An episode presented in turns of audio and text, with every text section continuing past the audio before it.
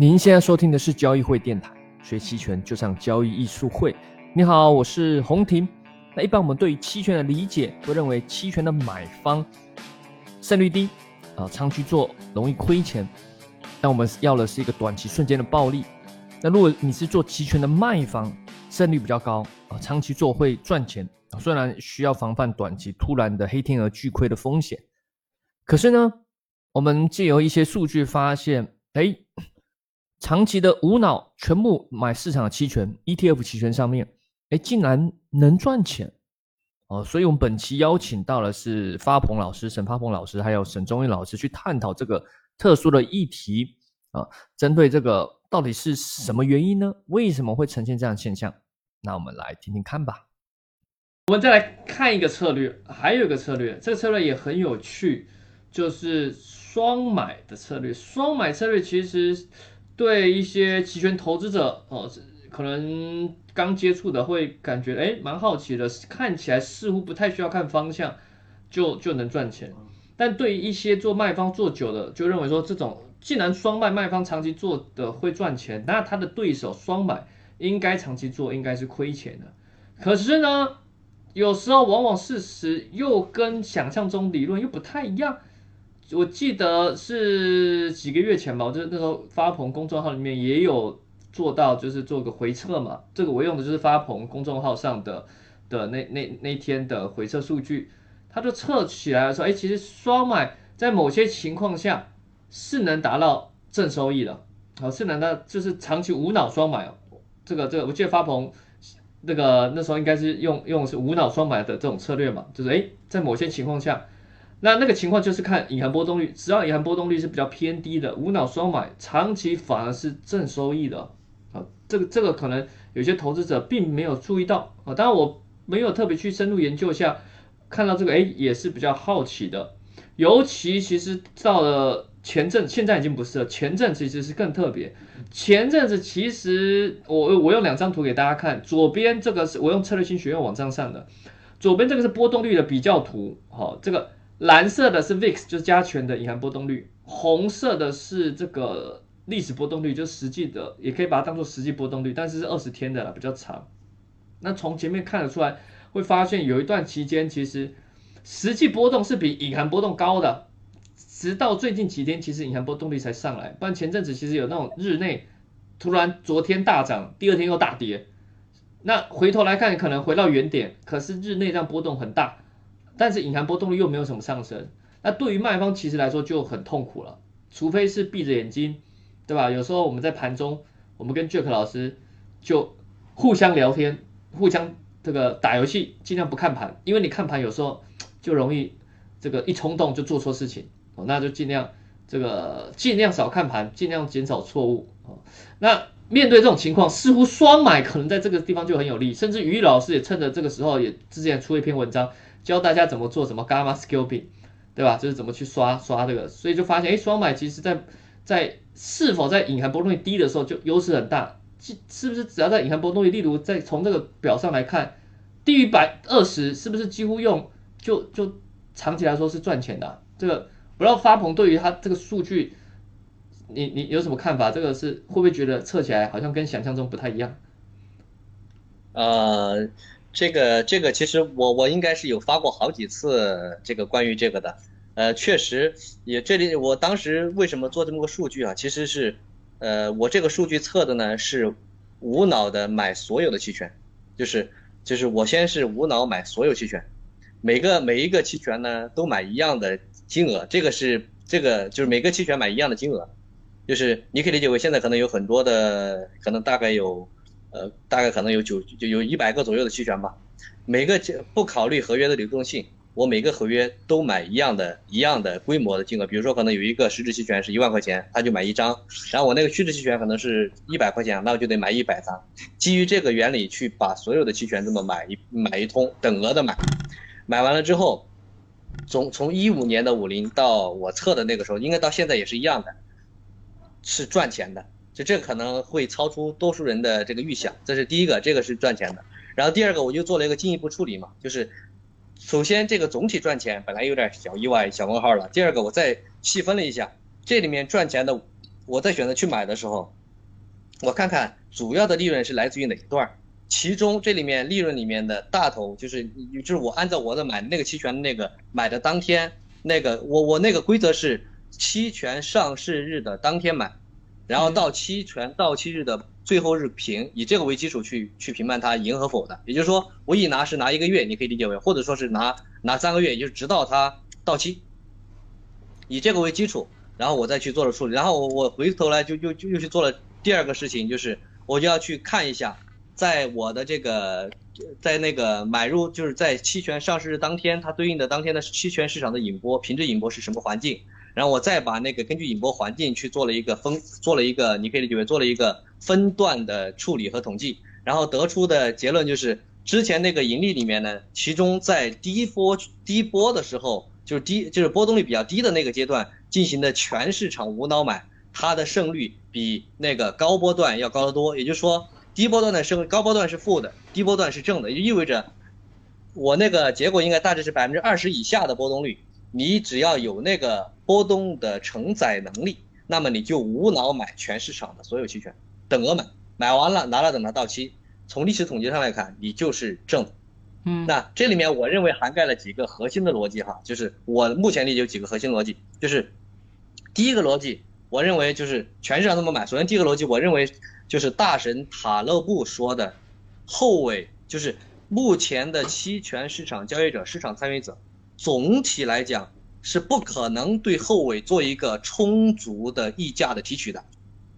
嗯哼，因为后尾永远不可能绝对的提得够，对吧？所以也就意味着。塔勒布大神说的后尾总是有可能发生，虽然说概率小，但它一旦发生，就可以把前面卖方的很多年的溢价给怼掉。这是我认为的第一个，就是那个那个假设是，就塔勒布大神的那个假设是是成立的。然后第二个呢，就是在于目前我们这个市场，我认为，因为我这个周期，我这个测评的周期是从这个那个那个合约的那个什么合约的上市日到合约的这个合约的结束日嘛。你可以理解为，按照我这个等额，我我买了买双月的话，就相当于是一个月。也就是说，在我们目前的这个期权市场，我去定一个一个月期的标准差的话，就是我以一个月期的标准差，那我目前这个期权是目前这个期权市场，它应该是相当于是你可以理解为是低估了长中长周期的波动的，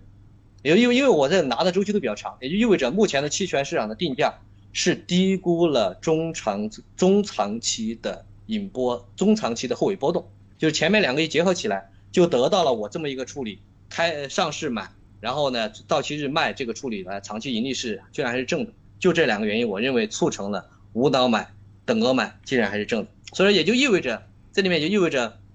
我们的期权的纯粹只喜欢做裸卖和中性卖方的交易者，请你要记住。就是这个这这两个测评结果告诉你的事实就是，卖方有一个某一刻一定会有可能会还，但是你要确保你自己能不能在那个被吐出去全部利润的那一刻逃出来，这是你去自己去要认定的。那如果你认定不了，那么你要不就是要对你的这个期权的卖方做一个很好的一个择时处理，就是溢价不够你不卖。要不呢就是溢价，要不呢就是你仓位控制的极小。我觉得这两个原理是卖方必须要遵从。嗯，这是我说的这个啊，说的这么几点。对，这个这个我这个波动率低的那个无脑买，然后收正收益，我还能想得通，还能理解。但就是全买了，但是你看我看到了最终汇总的全买了，还是正收益。这其实相当于他的对手方，也就是说，如果你长期是一直双卖的话，长期是负收益的，这个跟想象中不太一样。这个理论上感觉卖方应该长期是胜率高嘛，当然有可能短短期内瞬间亏很多，但长期只要他活着下去，应该是正收益才对。但现在看起来似乎好像对卖方不是很有利。这个、这个、这个、这个都那么辛苦赚那么点钱，就长期还是负收益，这个就有点惨。结果一个后尾，一个一个极限后尾就把卖方的收益全干掉了。是啊，逃逃出来了都逃了，逃不出来就被干掉了。是啊，是啊，是啊，是啊。所以这个这个看起来，这个好像卖方不是很好做啊。但但是有一个点的确可以比较容易避开，就是尽量低波动的时候就尽量不要去去双卖，或者或者是尽量要带保险的卖。像前阵子嘛，对对对，其实对对对发鹏的公众号也常提到啊，就是低波要忍耐，是吧？要忍耐。对，那那那那当然当然我们这边低波高波高高高波不怂。对对对，那当然我们这边是尽量是跟学员是说要你要卖也可以，但是你要带的一些保护嘛，提前带带一些保护，不论是你用有先先用比较偏实质保护的，或是你用虚值先做保险的。我我看中医的策略里面比较多是会在虚值那边先锁住保险嘛，那这样的话做起来会会比较稳啊，会比较稳啊。那那中医个人觉得这数据跟你想象中合理吗？你这个，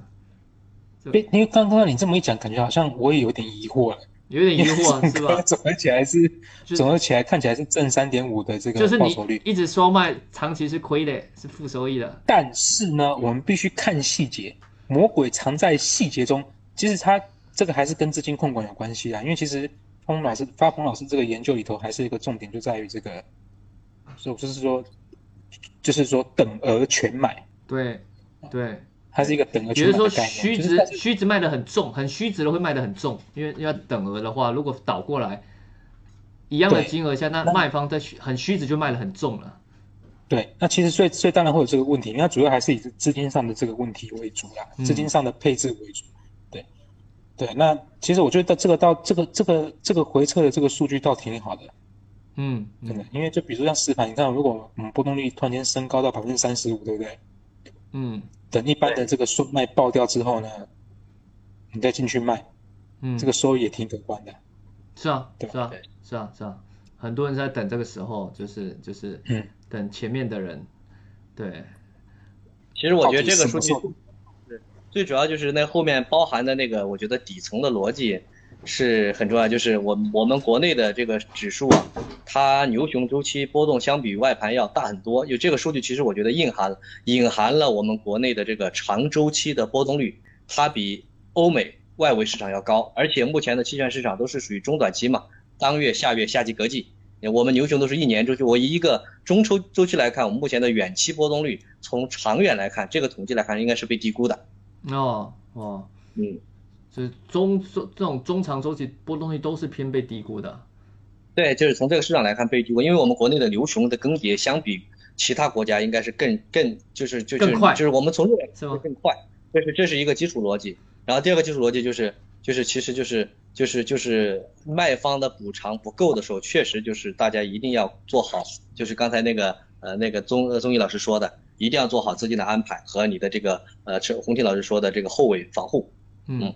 对对，我刚刚仔细看想一下数据，我觉得的确应该是后尾这个的确是比较低估了，因为如果是等额卖方在它这个在尾部应该是卖的很重，如果倒过来看的话，买方在一样的金额下，它的虚值肯定会买的很多，那如果是卖方，对，对手就卖的很多。对。多，反正这个数据告诉我们，如果波低的话，远月适当的买一点去埋在那儿，因为中国的股市几个月、一年通常有一次大波动，那么你波博到的概率是蛮大的。哦，只要等低波的时候就买认购，买买远买买远月买远月远的，往远了买，往远了买，因为我们低估的是远期的波动，对呃，是中周期的波动啊。对对。别想着我买金月搞个大的，就这样就行了啊。好了，音频就到这边。那想看本期完整的视频，是我们在交易艺术会的官网啊，这个是我们每周三的晚上八点的欢乐期权人节目。那当然欢迎大家关注视频号，就可以去准时收看这个节目。那想了解更多期权交易技巧啊，如何懂得真正正确的用买方，而不是做奇怪的这种赚钱的方式，那当然欢迎参加我们的培训课程啊，最近有期权买方艺术班，或者是呢有更多技巧，也欢迎利用我们的交易书或者官网。好了，那我们下期再见，拜拜。